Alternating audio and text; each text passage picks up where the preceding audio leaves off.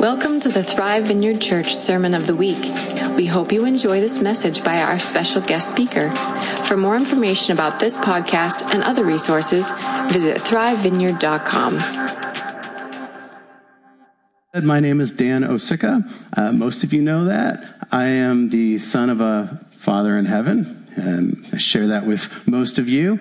And I am also the father to two children. I have some pictures of them right here. That's my older son, Walker, and my younger son, Rowan. But if you have careful eyes, you can see them sitting right here also. IRL. That's in real life for those of you that are still thinking about that. I am also in love with being a father. I love it. I love the idea of fathers. I love the calling of fathers. And I like to think that I have a certain level of expertise that allows me to share with you some wisdom about being a father. Um, and here's why. Nine years ago, nine and a half years ago, when my older son was born, I was, how do you say it? Old. So I had already seen all of my friends raise kids to a certain degree and make a lot of mistakes. And I said to myself, I am not going to make those mistakes. And you know how it goes. Your children are born. And I'm happy to say I did not make those mistakes. I found a whole new set of mistakes that I could make, and I learned from them. So I'm here today as an expert and a father who has made mistakes and hopefully learned something from them, and I want to share some of that with you. Now, what some of you may not know about me is I am also the son of a father who has already gone to be with Jesus. So can you show that picture? That's my dad. I get a little choked up still. His name is Chuck, and uh, he was a godly and wonderful man. Probably one of the biggest disappointments in my life is that he never got to meet my youngest son because he would have loved Rowan. Excuse me. He was a good man and he loved Jesus. And he wasn't much of a conversationalist. He couldn't spell at all. But other than that, he was brilliant and he was compassionate and loving. And he gave very, very much of himself. But he was also humble. And he didn't realize how much he gave. He didn't realize how much he had to offer. So he died from lymphoma it plagued him for maybe 15 years, um, and it progressively got worse. He handled most of his life as he had it, like with aplomb. He was very strong, got to do a lot of things, engaged in life, and had wonderful relationships. But near the end, when it was really weighing down on him and life was getting harder, and it became clear that it was probably going to be soon that he passed away, he started to get introspective about his life, as you do. And he started to think, what impact have I had in my life? Which baffles my mind because he really was a godly man. And it bothered him so much that he actually had a conversation with my mom about it. This is not like my dad. My dad's not a dialoguer. He takes things in internally, but he brought this up to my mom. And as he was thinking about his life and the things he'd done or hadn't done, he said to her, Well, Barb, at least I guess I could say I was a good father, which he was. And my mom looked at him and said, Chuck, at least? God Himself calls Himself a father. And I've thought about that ever since. Just think about that. God calls Himself a father. Let's, let's look at this. There's a verse here. See what love the Father has given us, that we should be called children of God. And that is what we are. That's 1 John 3 1. He calls himself a father.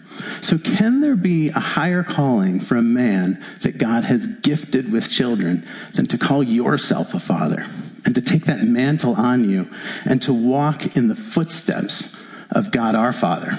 To do what he does and to impress that on your children and pass on your faith and your knowledge and your wisdom and the strengths that God has given you. I don't think there is a higher calling than that for people that have been put into that position. So that's what we're going to talk about today.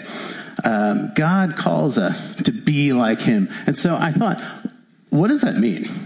What does that mean for a father? How do you be a godly father? And walk in the footsteps of God our Father. So I started thinking about this and looking through scripture and looking for ways that God describes himself as well as challenges that he has for us that would apply to being a father. So, after having thought about that for a while, behold, I give you Osicka's pyramid of foundational godly fatherhood, patent pending. Yes, this is a foundational pyramid because it builds on itself. Uh, you can't have the top one without the bottom one. Let me explain why. Let's take a look at Jeremiah 23 23. This is God. He's talking about himself. He says, Am I only a God nearby, declares the Lord, and not a God far away? Who can hide in secret places that I cannot see them, declares the Lord? Do I not fill heaven and earth, declares the Lord? So the bottom pyramid portion here is God as a father is present. He's always with us, right now, always, forever. He's omnipresent and he's intimately involved in our lives. He's there. So, fathers, you too are called to be present in your children's lives. See, God didn't just wind the clock and walk away, as some people have said. He's here right now, and He's engaged in our lives, and He cares about what we say, what we think, and what we feel. And you, fathers, are called to do the same thing for your children. You can't have any impact with them if you're not there, right? Pretty simple. So let's go on from there. Once you are present in your children's lives, what's the next step you can add on to that? So if we look at Ephesians 3:18, and I'm sure you've heard a lot of these verses before, but maybe I'm reframing them a little bit. Ephesians 3:18. And I pray that you, being rooted and established in love, may have power, together with all the Lord's holy people, to grasp how wide and how long and how high and how deep is the love of Christ. God our Father loves you intimately and unconditionally. And maybe this will be a hard one for you, but fathers, you are called to love your children unconditionally. That means they need to know there is nothing they could say, nothing they could do, nothing they have ever done that could make you stop loving them. Now, let me be clear about this. Loving a child unconditionally does not mean accepting everything they do unconditionally. That's not loving them, that's placating them. And that is not love. So sometimes you are called to discipline. Sometimes you are called to have difficult conversations, but you're always called to love. I tell my boys, I love you, but I also like you. And that's better because I'm a dad. I have to love you, but I don't have to like you. So, if you don't like your children all the time, that's okay. As long as you love them as best as you can, unconditionally. And that is walking in the footsteps of God, our Father. So the next step on the right, and these are deliberately together, and I'll explain that in a minute. You have to be committed. 1 Corinthians 9 27. This is Paul talking about his journey in life. And I don't just mean committed to your children, you have to be committed to your own faith. Paul says, No, I beat my body and I make it my slave so that after I have preached to others, I myself will not be disqualified for the prize. Paul's saying, the job is important, but my faith is equally important. I have to be committed to Christ. So you as a father cannot pass that on to your children unless you are committed. So you need to do the work that it takes to be with Jesus Christ, to build your faith, and to make it relevant in your life so that you can pass it on. Now here's why these things are together. You can be present and loving only, but then you're just their friend, and they got lots of friends. And you can be present and committed only, but then you're just their coach, and they don't need a coach. They need a dad. So to be a good dad and a godly dad, according to the Osicka pyramid, you have to be present, loving, and committed. Now, once you are those things, once you've established your presence and your love and your commitment to your faith, then and only then can you be intentional about raising your children. I'm sure you've heard this next verse as well. We talk about this one probably at every Father's Day, every Mother's Day, every time our children make decisions we don't think are wise and we hope they'll come back from it. So you've probably heard this before too. This is Proverbs 22 6. Train up a child in the way he should go, and when he is old, he will not depart from it. Right? We've heard that. But what it doesn't say, and sometimes I think this is what we hear, it doesn't say, pray before dinner, and when you're old, your child will not depart from his faith. It doesn't say, go to church every Sunday, and when he's old, your child won't depart from his faith. It doesn't say, help your child survive adolescence without doing drugs. These are all good things, but they are not training your child in the way he or she should go. Training is hard. Training is constant. Training is intense. You guys have seen Rocky, right? Right? We train our children, and it takes work. You got to eat those raw eggs that makes sense to people who are old enough to have seen Rocky. I'm talking about the first one. Yes, it matters. I had a friend who was learning uh, saxophone, and he said to me, I, I practice every day. And I was like, Well, why? That seems hard. And he said, Do you know what happens if you don't practice? Does anyone know what happens when you don't practice? Nothing at all. And it's the same with your faith. If you are being present and loving and committed with your children, you also need to train them. I, I told this to a friend once and she was like, train your children. That's so weird. But it is the calling of a father who wants to be godly. So let me, let me give you an example of an opportunity I had once to train. And believe me, I've made enough mistakes. I'll have a couple where I sound good here and maybe a couple where I don't. This is one of the good ones. A few weeks ago, maybe a month ago, Sarah was leading worship. We were sitting right there. We were singing and lifting up praises to God. And all of a sudden, behind me, I heard weeping, crying. And I kind of turned, half turned, and looked, and I saw that it was Karen Ill who was in worship with her father in heaven, but crying because she'd lost her dear husband of many years, and she was sad and hurting. And me, who is a wonderful person, said, Wow, that's really sad. Somebody should comfort her. Yeah, so I'm not always perfect.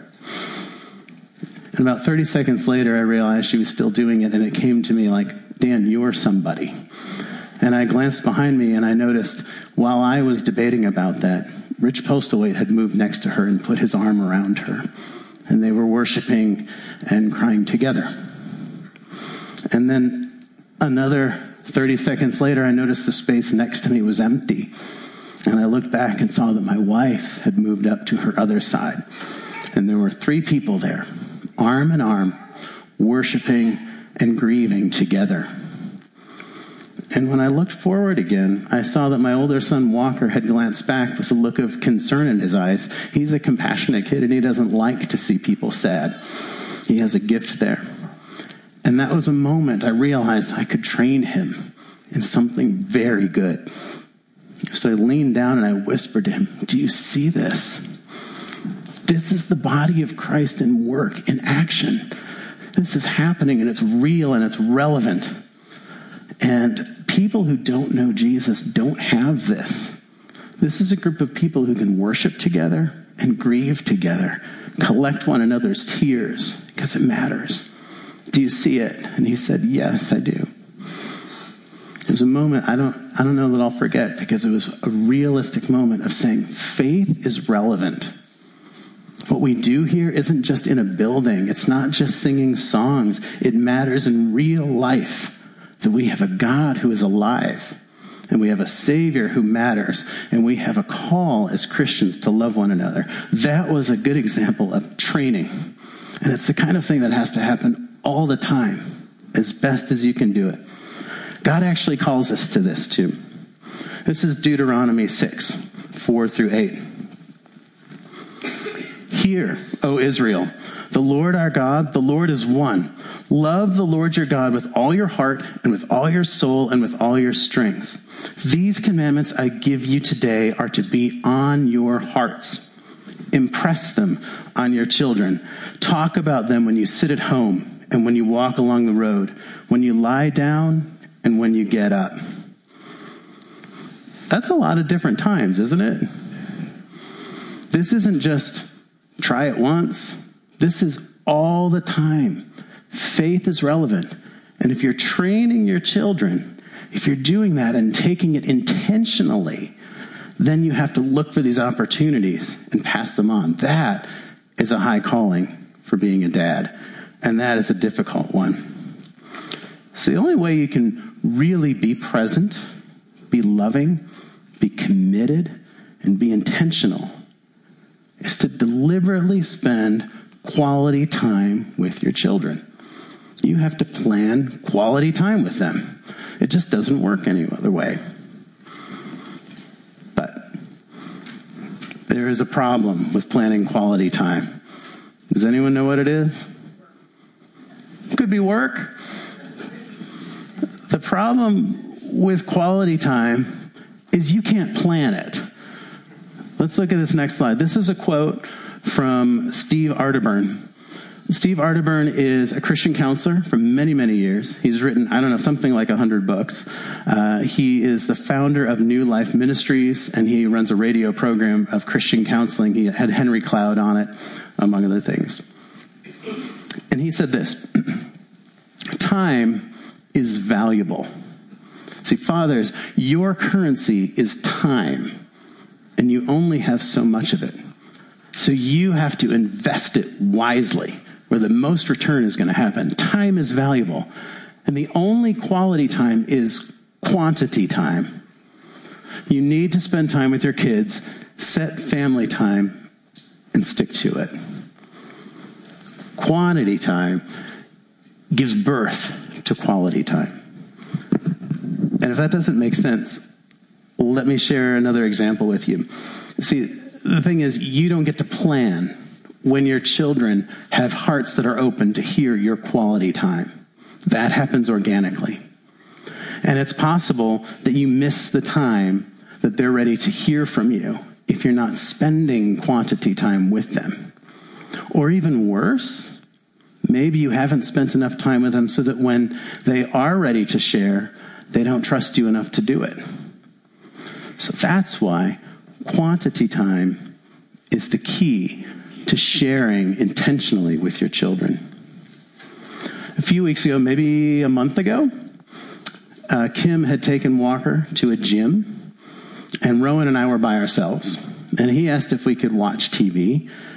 And in a moment of clarity, I said, No, I don't want to do that. Let's instead take a walk together. I didn't have any plans. I just thought it'd be nice to get outside because it was a nice day. And so we started taking a walk around the block. And Rowan, who was seven at the time, asked me about the sale of our house, which then turned into questions about, well, how does a mortgage work? I mean, he's seven. He's, he's got some great questions. He's a good conversationalist if you ever want to engage with him about it. So we started talking about mortgages. And guess what? that turned into a conversation about return on investment.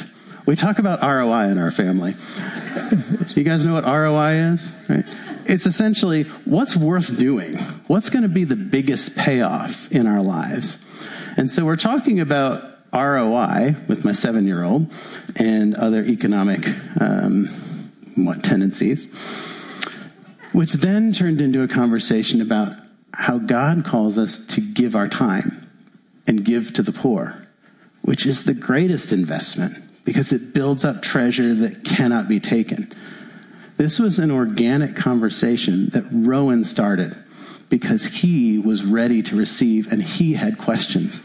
And because I happened to be present at the time, because I was engaging in quantity time, I got to share in it. And I got to be a part of this amazing conversation we had that I still haven't forgotten. Now, before you start thinking that I'm super dad, it's moments like these, connection points that I had with my son, deep conversations that we had, that make me wonder how many more of these have I sacrificed? Have I given up because I was tired? Because I was distracted? How many have I sacrificed because I was busy? Or if I'm being completely honest with you, how many have I given up because I was just lazy? How many times have I come from from work and I just wanted to watch TV or read on my phone or look at a book? How many times have I done that? Too many to count, probably. So, my charge to all of you dads today, if we could pull that up, is commit to spending quantity time with your children.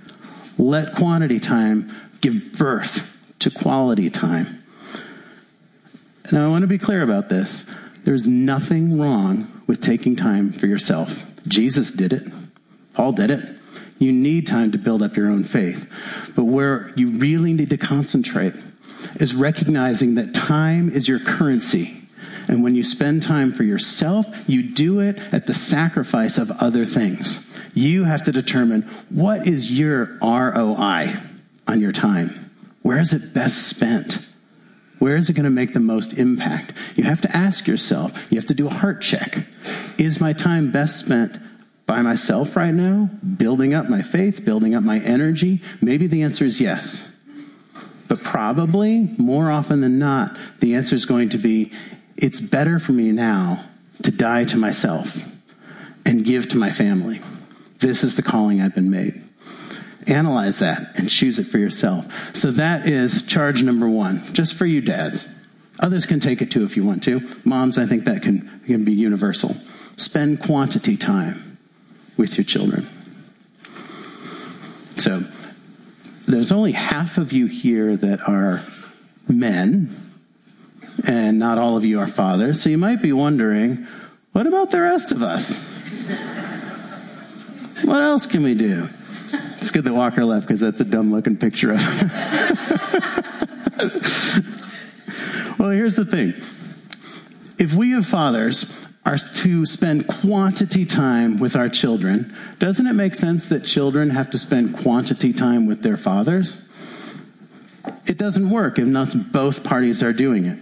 And just like we need to spend quantity time with our children and they need to spend it with us, we need to spend quantity time with our Father in heaven.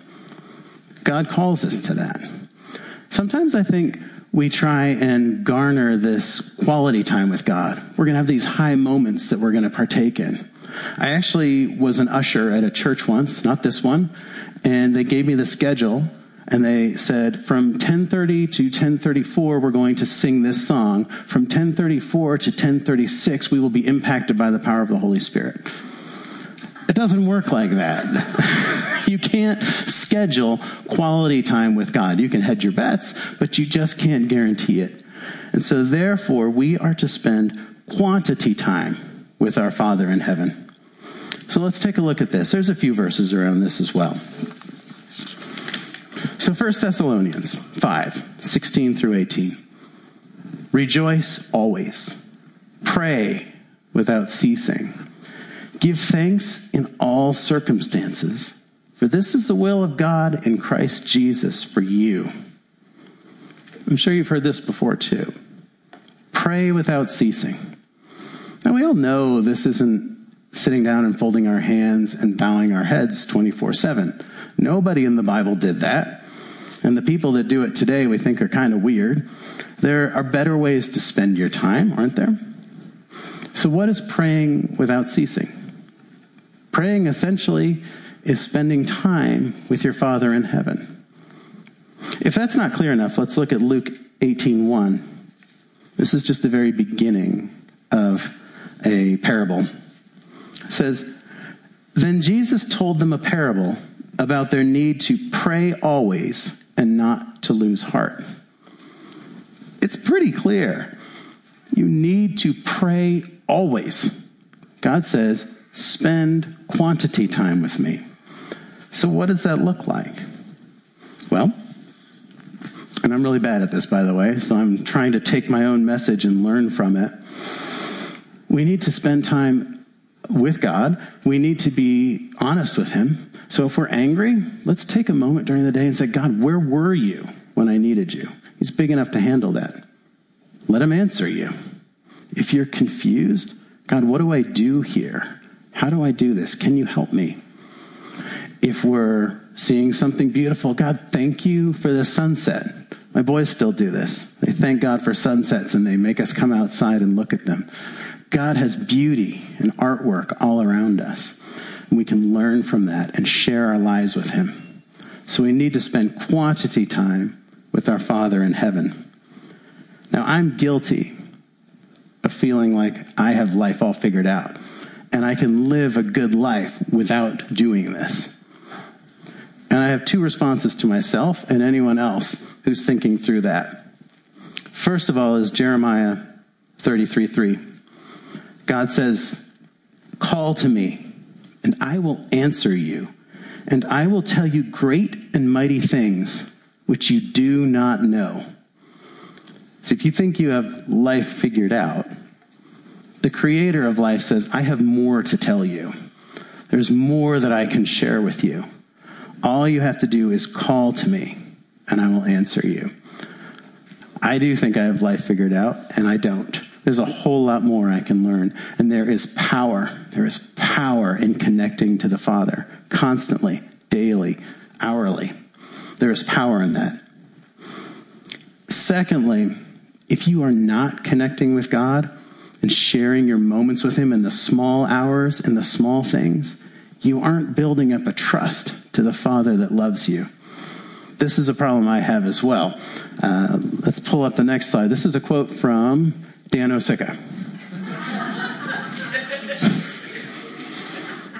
I feel like I have literally said to God, I know looking back over my life that for 49 years you have been faithful. But what have you done for me lately? Or how do I know this time you're going to come through? And the reason I am doing that, the reason that goes through my head, through my heart, is because I am not spending the small moments with God. I'm not sharing it and allowing Him to speak to me and tell me things which I do not know. So, this is my charge to everyone, fathers as well. Commit to spending quantity time with your Father in heaven. Now, I am the last person that's going to stand up here and preach a message that says the key to your salvation and having a good relationship with Jesus Christ is praying more and reading the Bible more. In fact, that always gets me a little annoyed when I go and hear a message like that. That's not what I'm saying. Obviously, it is a very good thing to pray and read the Bible, but that completely ignores the creativity of the Father who made every single one of you different Every single one of you have been creatively and beautifully made. And you will connect to the Father in ways that I don't. I don't have the silver bullet. For me, I connect to God when I'm outside. I go out at night sometimes and I take long walks when it's quiet. And immediately, whether I'm in the mood or not, I just feel a connection to Christ. And I can talk like that. Other people might be worship. Other people might be being in a forest preserve or journaling or serving or being in community. Whatever works for you, that's great. If it's a legitimate connection to Jesus Christ, just do it. Because you need to commit to spending quantity time with your Father in heaven. So I'm going to stop here, and I'm going to stop with this quantity time is hard. It's hard. There's so many things that I might want to be doing besides what I'm called to do. There's so many things that I'm pulled in other directions for work. Someone said work before. Maybe I'm being pulled by work. Maybe I just want to sleep. Maybe I'm just, I don't know, distracted. Quantity time is difficult.